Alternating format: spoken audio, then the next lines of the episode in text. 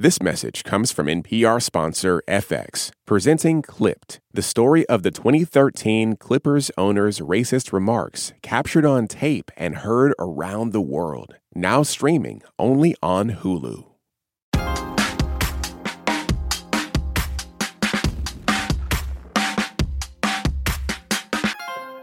Today we're focusing on a newly popular question. How much do you think about the Roman Empire? Do you ever think about the Roman Empire? Do I ever think about the what? The Roman Empire. How many times, like a week, or just how many times in general, do you think about the Roman Empire? What about the Roman Empire? Just anything about it. How often do you think about the Roman Empire? I'd say like maybe once a month, maybe once a week, something like that.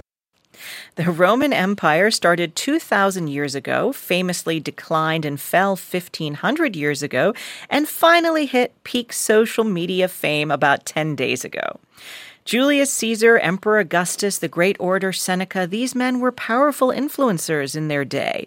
Now TikTok, Instagram, Reddit, and others are overflowing with commentary about the lasting influence of ancient Rome on our own culture.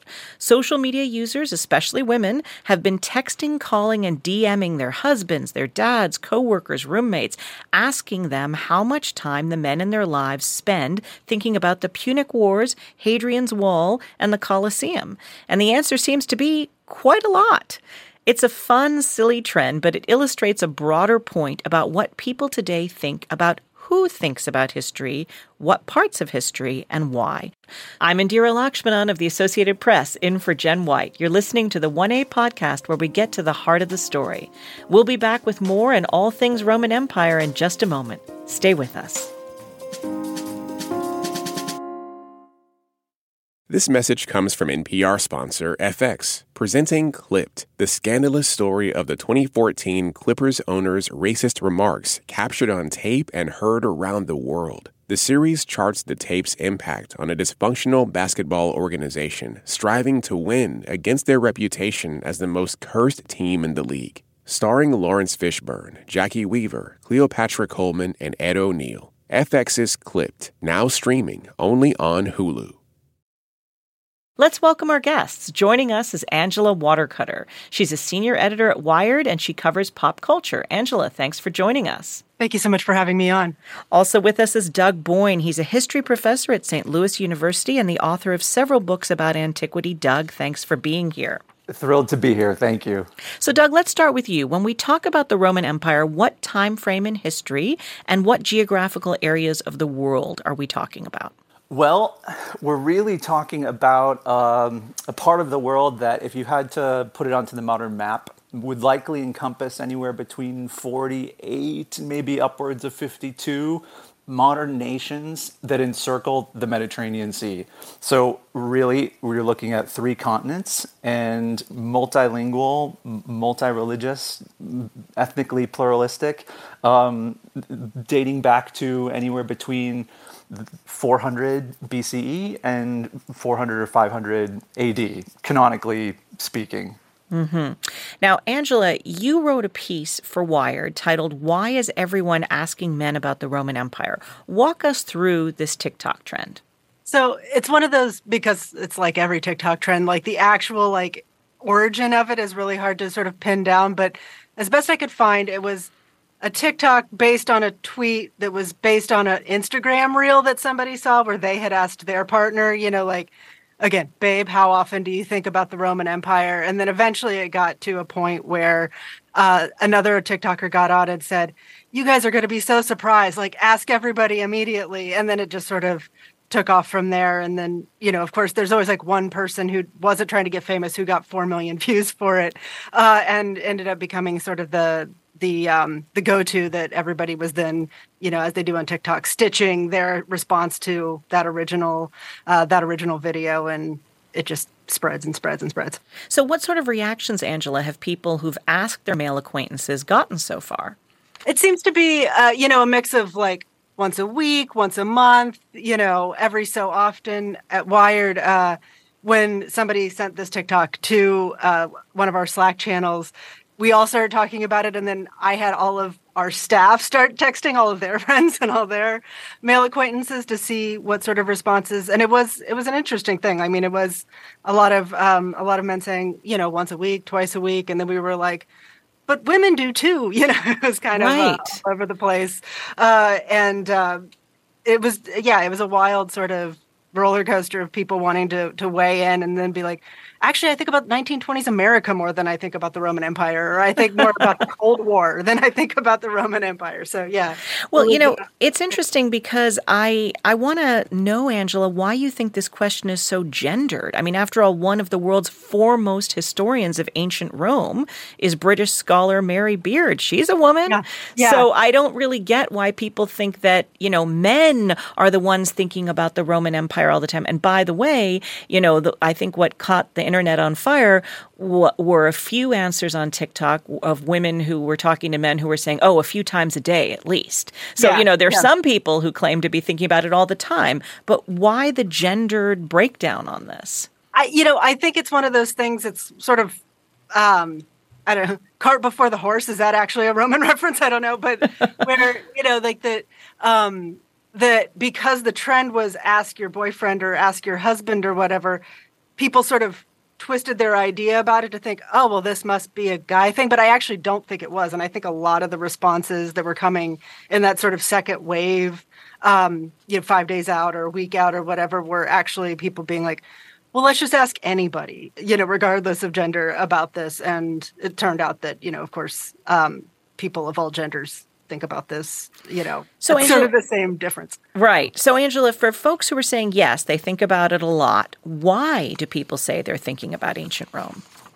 I mean, I think that there's still, because that society, you know, still sort of set the tones for a lot of what's even happening now, you know, that it still sort of ends up being applicable. And I think that, like, people are sort of fascinated. I mean, right now, you know, we're sort of watching a lot of government turmoil and a lot of, you know, sort of palace intrigue kind of stuff happen in governments around the world. And I think that, like, people will still remember something they learned in school or, as I mentioned in my piece, maybe something they saw in a Russell Crowe film or something that sort of indicated, like, things that happened in Rome. And they're like, oh, well, Caesar, and it's not too different from what's happening, you know, either at this large corporation or, yeah, in the halls of, you know, justice or something like that. Well, I do want to come back to Russell Crowe and how Hollywood has influenced our impression of the Roman Empire. But first, we reached out to one of the folks who has popularized this trend on the internet, a Roman reenactor from Sweden named Artur Hulu, who goes by the handle Gaius Flavius, about why he thinks the Roman Empire should feature more in our day-to-day lives. And this is what he had to say. All roads lead to Rome. There are so many aspects of society that have roots in the ancient times. I mean, be it law, politics, architecture, sports, the military. And you will see a lot of references in literature, like in video games, movies.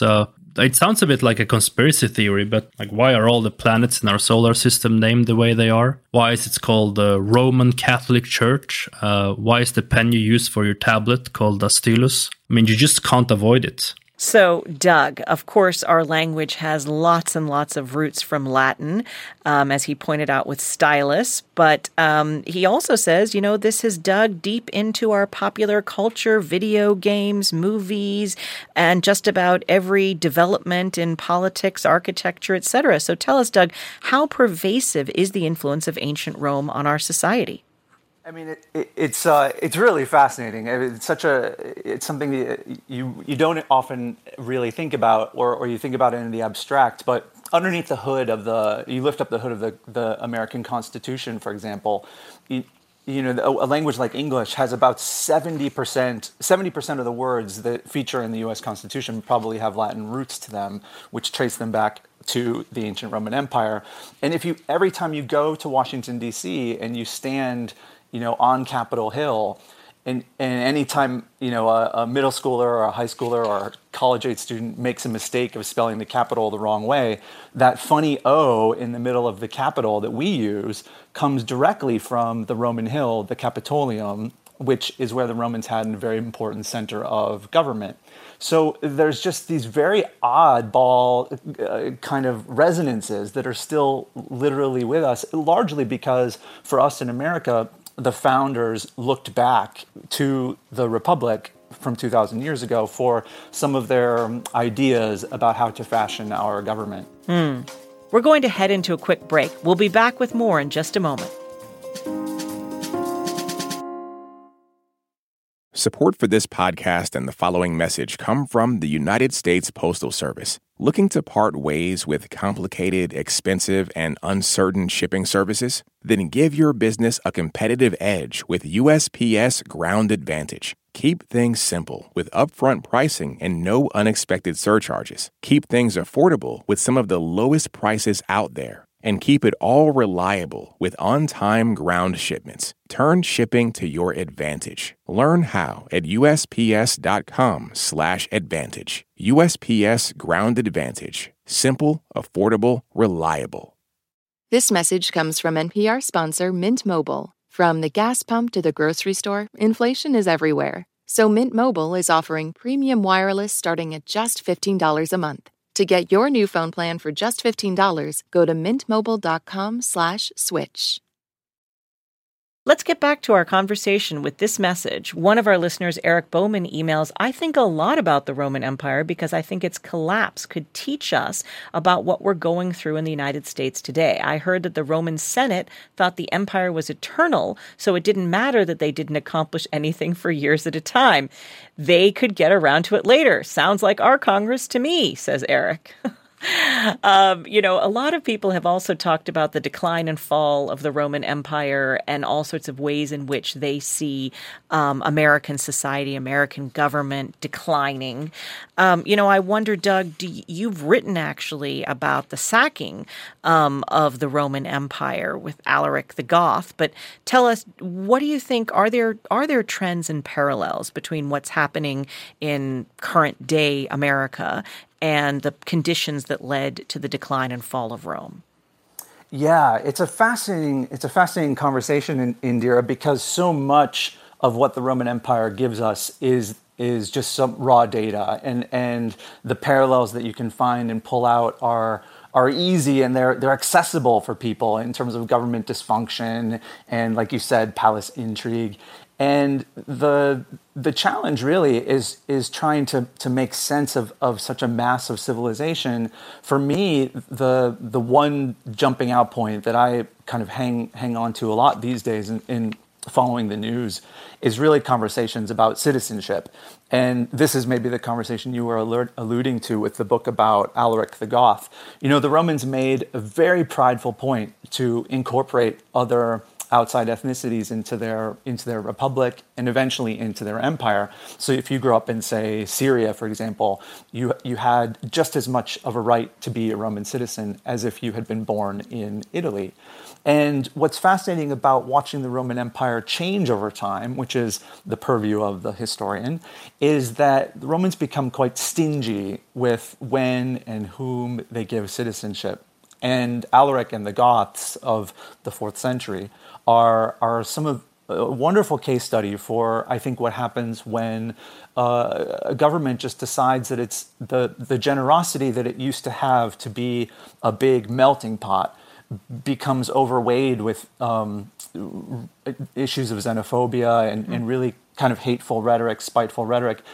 Citizenship that would have been granted to him in an earlier day, Alaric never received. And that to me is just such a, there's a spotlight that I think should be shined there. Fascinating. We asked you what you think about when you think about the Roman Empire. And here's Rodney from Little Rock, Arkansas, telling us about one of Rome's forgotten neighbors. I think of the Byzantine or Eastern Roman Empire because of its relationship with Aksum, the African empire that ruled the lands now known as Ethiopia and Eritrea from the 1st century BCE to the 8th century CE. Now largely forgotten, Aksum was ranked during the 3rd century as one of the four most powerful nations, together with Byzantine Rome, Persia, and China. It controlled trade through the Red Sea with the Mediterranean, the Near East, and beyond. I lived there for several years engaging in archaeological excavations in Aksumite sites, as well as those dating from its predecessor. I now do what I can to restore the fame of this land, creating a virtual museum and writing a novel set 3,000 years ago in sites where I excavated. Wow. Thank you for that bit of really interesting history, Rodney. Doug, tell us, do you think that this trend of kind of popularize on social media, a place that we don't normally think about serious history topics coming from, how might this expand our interest in learning more about the Roman Empire? Will it even inspire teachers to bring more of it into their classrooms? I mean, I'm thrilled by it. I'm a total populist at heart. So the intro this morning just made me smile in terms of hearing all the different ways that the question was asked. I just keep it quite close to home just for a second. My husband of 15 years has not read any of my books, and I think this is an extraordinary qualifying statement that needs to be put on the issue of who's thinking about the Roman Empire when. My hope is that it just inspires people to think about different angles that we haven't thought about before, because so much of what drives inspiring historical research is originality and creative thinking. And so for people who've never maybe thought about it in their lives to come and say, why might I consider the Roman Empire as a historical touchstone for a part of the modern conversations, I just think is super, is absolutely super. Angela, I want to know how much of this trend is actually about how Hollywood is obsessed with ancient Rome and has held it up. I mean, there's everything from the beloved parody takedowns of the Roman Empire, Monty Python, of course, and Life of Brian comes straight to my mind. But then there's also, Hollywood holding up this paragon of masculinity and toughness. I'm thinking of Gladiator, Spartacus, HBO's Rome. The list is endless. Yeah, I think that's a big part of it, right? That there's so much, like I said, there's so much media that we have about this, and to Doug's point, like that, I think also keeps this alive in the conversation. Like I said, we can see things on TV or in films or whatever, and that inspires more historical digging. I think one of the things about watching sort of modern TV and modern film on streaming is that we watch it with Wikipedia open. Again, to bring it close to home for me, my partner and I have been rewatching The Americans, and all I do now is sit around and Google things about the KGB because that's what I'm watching, and that's what I want to know more about. And so I think it does kind of, Hollywood has this sort of interest in this because it's, it's war and it's, big important people having big important conversations and, giant palaces, and that's what great cinema is sometimes. And so but it does fuel this historical interest and this interest in kind of the ways that society was before and maybe could be going towards again now. It's true. The combination, the overlap of our ability to Google anything in real time while we're learning about history, maybe it's caused a renaissance of history thanks to Hollywood in a way. I think that there's a lot more for us to talk about, particularly about how, Rome has had an influence on religion. It has an influence on, as we said before, architecture, road building, all sorts of things. So we're going to, stay with us because we're going to talk more about this. We're discussing how we think about the Roman Empire. Still to come, we'll talk more about this and what we can learn from the Roman Empire, not just from the TikTok trend. We'll be back with more in just a moment. This message comes from NPR sponsor Progressive Insurance, where drivers who save by switching save nearly $750 on average. Get your quote at progressive.com and see if you could save. Progressive Casualty Insurance Company and Affiliates. National average 12-month savings of $744 by new customers surveyed who saved with Progressive between June 2022 and May 2023. Potential savings will vary. Support for this NPR podcast and the following message come from Amgen, a biotechnology pioneer leading the fight against the world's toughest diseases such as cancer, heart disease, asthma, and osteoporosis. In a new era of human health, Amgen continues to accelerate the pace of change, operating sustainably and drawing upon deep knowledge of science to push beyond what's known today. With each decade, they reliably deliver powerful new therapies to patients. Learn more at Amgen.com. Let's get back to our conversation on the Roman Empire with this message we got from Will in Bethesda. I find it pretty funny that this is just making the news now. In my experience, young men, particularly young white men, get interested in the Roman Empire or feudal Japan at some point in their lives, you know, teens, 20s. I know I certainly did. And come to think of it, it's been this way for a really long time, not just 20 years ago. Every authoritarian really seems to idolize the Roman Empire, you know, going back to from the monumentalist architecture to the Third Reich to the Holy Roman Empire. Everybody wants to project that image of power, I guess.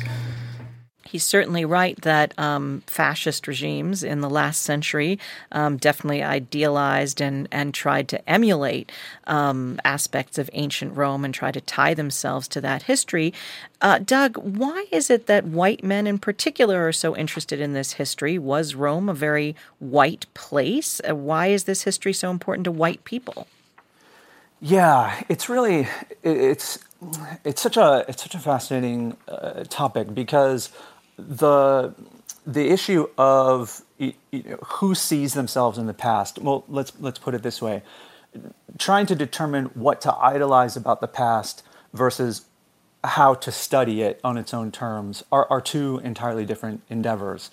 And I think the way in which modern white male audiences gravitate towards antiquity as a kind of comfort zone, it really says a lot about our current political, social, cultural moment. Because if you do the hard work of kind of looking back and kind of telling the underrepresented stories, there were amazing contributions from, let's say, 19th century, early 20th century America, from the Deep South and from people, men, women of color, to the study of the ancient Mediterranean. William Scarborough, for example, was the son of a freed slave who contributed one of the very first ancient Greek grammar books to the curriculum of the United States. And so really when we start to see this intense conversation today, you know, a post-January 6th conversation today with a lot of resonance, we're focusing in on aspects of our own culture that are overlooking or kind of denying or parts of the past that are much more complicated or complex. And of course, there's the question of oppression and how many people were oppressed by the Roman Empire. One of our listeners wrote in 1969, I had a solid public high school education. We had to take Latin. Always a lazy history student, I liked to learn history from literature and film. What I think about now is the rise and fall of that empire and how the colonization of that era compares to that of British, French, American, Portuguese, and Spanish colonization. What do you think about that, Doug? Absolutely. I think that's exactly the type of fresh comparison thinking that is needed in the study of the past to recognize, exactly like that listener did, that there are broad contributions that a large imperialist, colonial, slave-owning society like Romans have bequeathed to the modern world. And, you know, I'm very much taken by this desire to, look at the past for both lessons that we might learn in terms of heroes that we could put on a pedestal. That's certainly an idea we've inherited from Rome. But there are other reasons why you study the past too, and you study it for the past warts and all. And that, to me, the xenophobia, the bigotry, the exclusion, the social exclusion, those are almost the reasons why the Roman Empire is called the patriarchy, let's say. Those are the reasons why the Roman Empire is calling out for more study, not because we want to repeat the lessons that it has to offer us, but because we want to make sure that we don't. You know, we've received dozens of text, emails, and voice messages from listeners comparing the current state of American politics to the fall of the Roman Empire. Here's Kristen from Lafayette, Indiana. Yeah, a little bit in the last couple of years. I think, are we doomed to fail like the Roman Empire? So, Doug, are these parallels fair and accurate, or are we stretching history to fit a narrative? There's always going to be someone who has a new overlooked idea about why the Roman Empire fell. I think the list is currently in the 100s if we went to the scholarly literature and we tried to chart them all. What I think is really beneficial about those conversations in many ways is the points of comparison that lead us back to the past on its own terms. And the past is always weirder, it's always stranger than we often expect it to be. And when we have those moments of thinking, you know, are we repeating history in many ways, they challenge us. That intellectual reflection challenges us to not just hold a mirror up to ourselves, but to think about who's being included in the conversation and who's being excluded from the conversation. Because oftentimes the parallels we might come up with might put us on one side of the table, and we might be losing out on hearing another person's perspective, whether it's the Goths' perspective or the Vandals' perspective, the barbarians that are usually associated with bringing down the empire. So I understand there's a lot of scholarly academic hesitancy about making broad comparisons over time, but as an exercise for our own thinking, it's really beneficial to just remind ourselves that we're different. And that in and of itself should inspire more curiosity about difference. And that's what I think is helpful. You know, one of our listeners pointed out that we should not be romanticizing the Roman Empire. And the listener says the Roman Empire's role in warfare and conquering and race should be studied with facts and answering myths. Angela, in your piece for Wired, you mention your own thoughts about the empire and how they hover around the persecution of Christians and the empire's conversion to Christianity after Constantine. Tell us why. I think that, I mean, maybe it's just that I went to Catholic school and that was the part of the Roman Empire that we studied the most. But yeah, I do think about the, you know, to Doug's point earlier, like the persecution part of it and the sort of, yeah, the blueprint of colonization that came out of that period of time and sort of the, you know, the exalting of one leader and, you know, sort of one government overall that sort of, like I said, still sort of trickles out into, you know, into how we think about governments and corporations today. Mm-hmm. We couldn't possibly have you both on the show without asking you the million-dollar question, which is how often do you think about the Roman Empire? Angela, you go first. For me personally, I am definitely in the camp of I probably think about it fairly often, but also I was a history buff. I've always been a history buff. And so, yeah, like, last week, it was the Roman Empire. It'll go back to the KGB. After that, it'll be the post-war era. You know, I kind of go through cycles of what I'm sort of fascinated with. If I could borrow a response from my colleague, Stephen Levy, who's been covering tech for many years, he said that I think about ancient Rome every time I write about Mark Zuckerberg. He did not elaborate as to whether or not it was because he is the leader of a, you know, massive entity or because of the haircut. But I do think that also probably my day job influences how often I think about it as well. Doug, I think your day job would influence how much you think about the Roman Empire. I think the more interesting, exactly. The question I have for myself is how do I not think about the Roman Empire? That's how I stay sane. Well, tell us, what are some of the hot conversations going on now in the world of Roman Empire academia? This has certainly brought attention to your field. It's a chance for, you know, you to get those arguments out in the larger world. It is, and it's fantastic. I love it. I think the issue for me that foremost jumped out of the TikTok meme was just the conversation about gender. And, you know, Angela alluded to it. We're not quite sure how it got wrapped up, or maybe that was a subsidiary part of the video that wasn't necessarily being meant to be addressed, but the issue of women in positions of authority, for example, I think is a is a conversation that all of us in the field are quite interested in promoting and making sure that we have more of, because Margaret Atwood did an amazing job as a fiction writer. She borrowed a lot of history in her discussion or her evocation of a world of patriarchy in Handmaid's Tale, and a lot of it comes from Rome. And I think the conversation we have to be having is more in that direction. You know, this trend has also given birth to an offshoot where people who don't identify as men share what their version of thinking about the Roman Empire is. Angela, kick us off. What are some of the things that women and non-binary people say that they are thinking about unexpectedly or often in their day-to-day? One of the things that one of my colleagues mentioned was that I think the Roman Empire is to men what girl dinner is to women, girl dinner being yet another internet meme that's sort of like the strange dinners that women sometimes pull together from whatever is left over in the fridge. So I think that there are definitely things like that kind of pervade into other areas of what some of the other Roman empires, I think, could be for folks of other genders.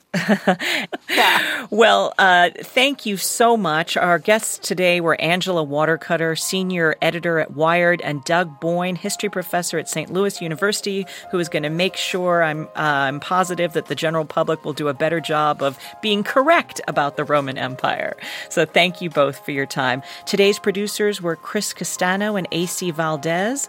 This program comes to you from WAMU, part of American University in Washington, distributed by NPR.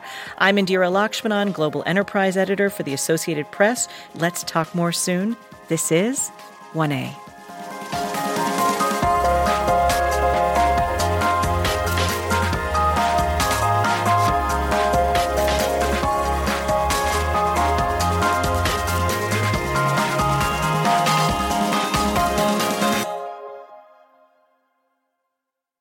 I'm Rachel Martin. After hosting Morning Edition for years, I know that the news can wear you down. So we made a new podcast called Wild Card, where a special deck of cards and a whole bunch of fascinating guests help us sort out what makes life meaningful. It's part game show, part existential deep dive, and it is seriously fun. Join me on Wild Card, wherever you get your podcasts, only from NPR. This message comes from NPR sponsor HubSpot. Imagine growing a business with high-quality leads, fast-closing deals, wildly happy customers, and more benchmark-breaking quarters. It's not a miracle. It's HubSpot. Visit HubSpot.com to get started today.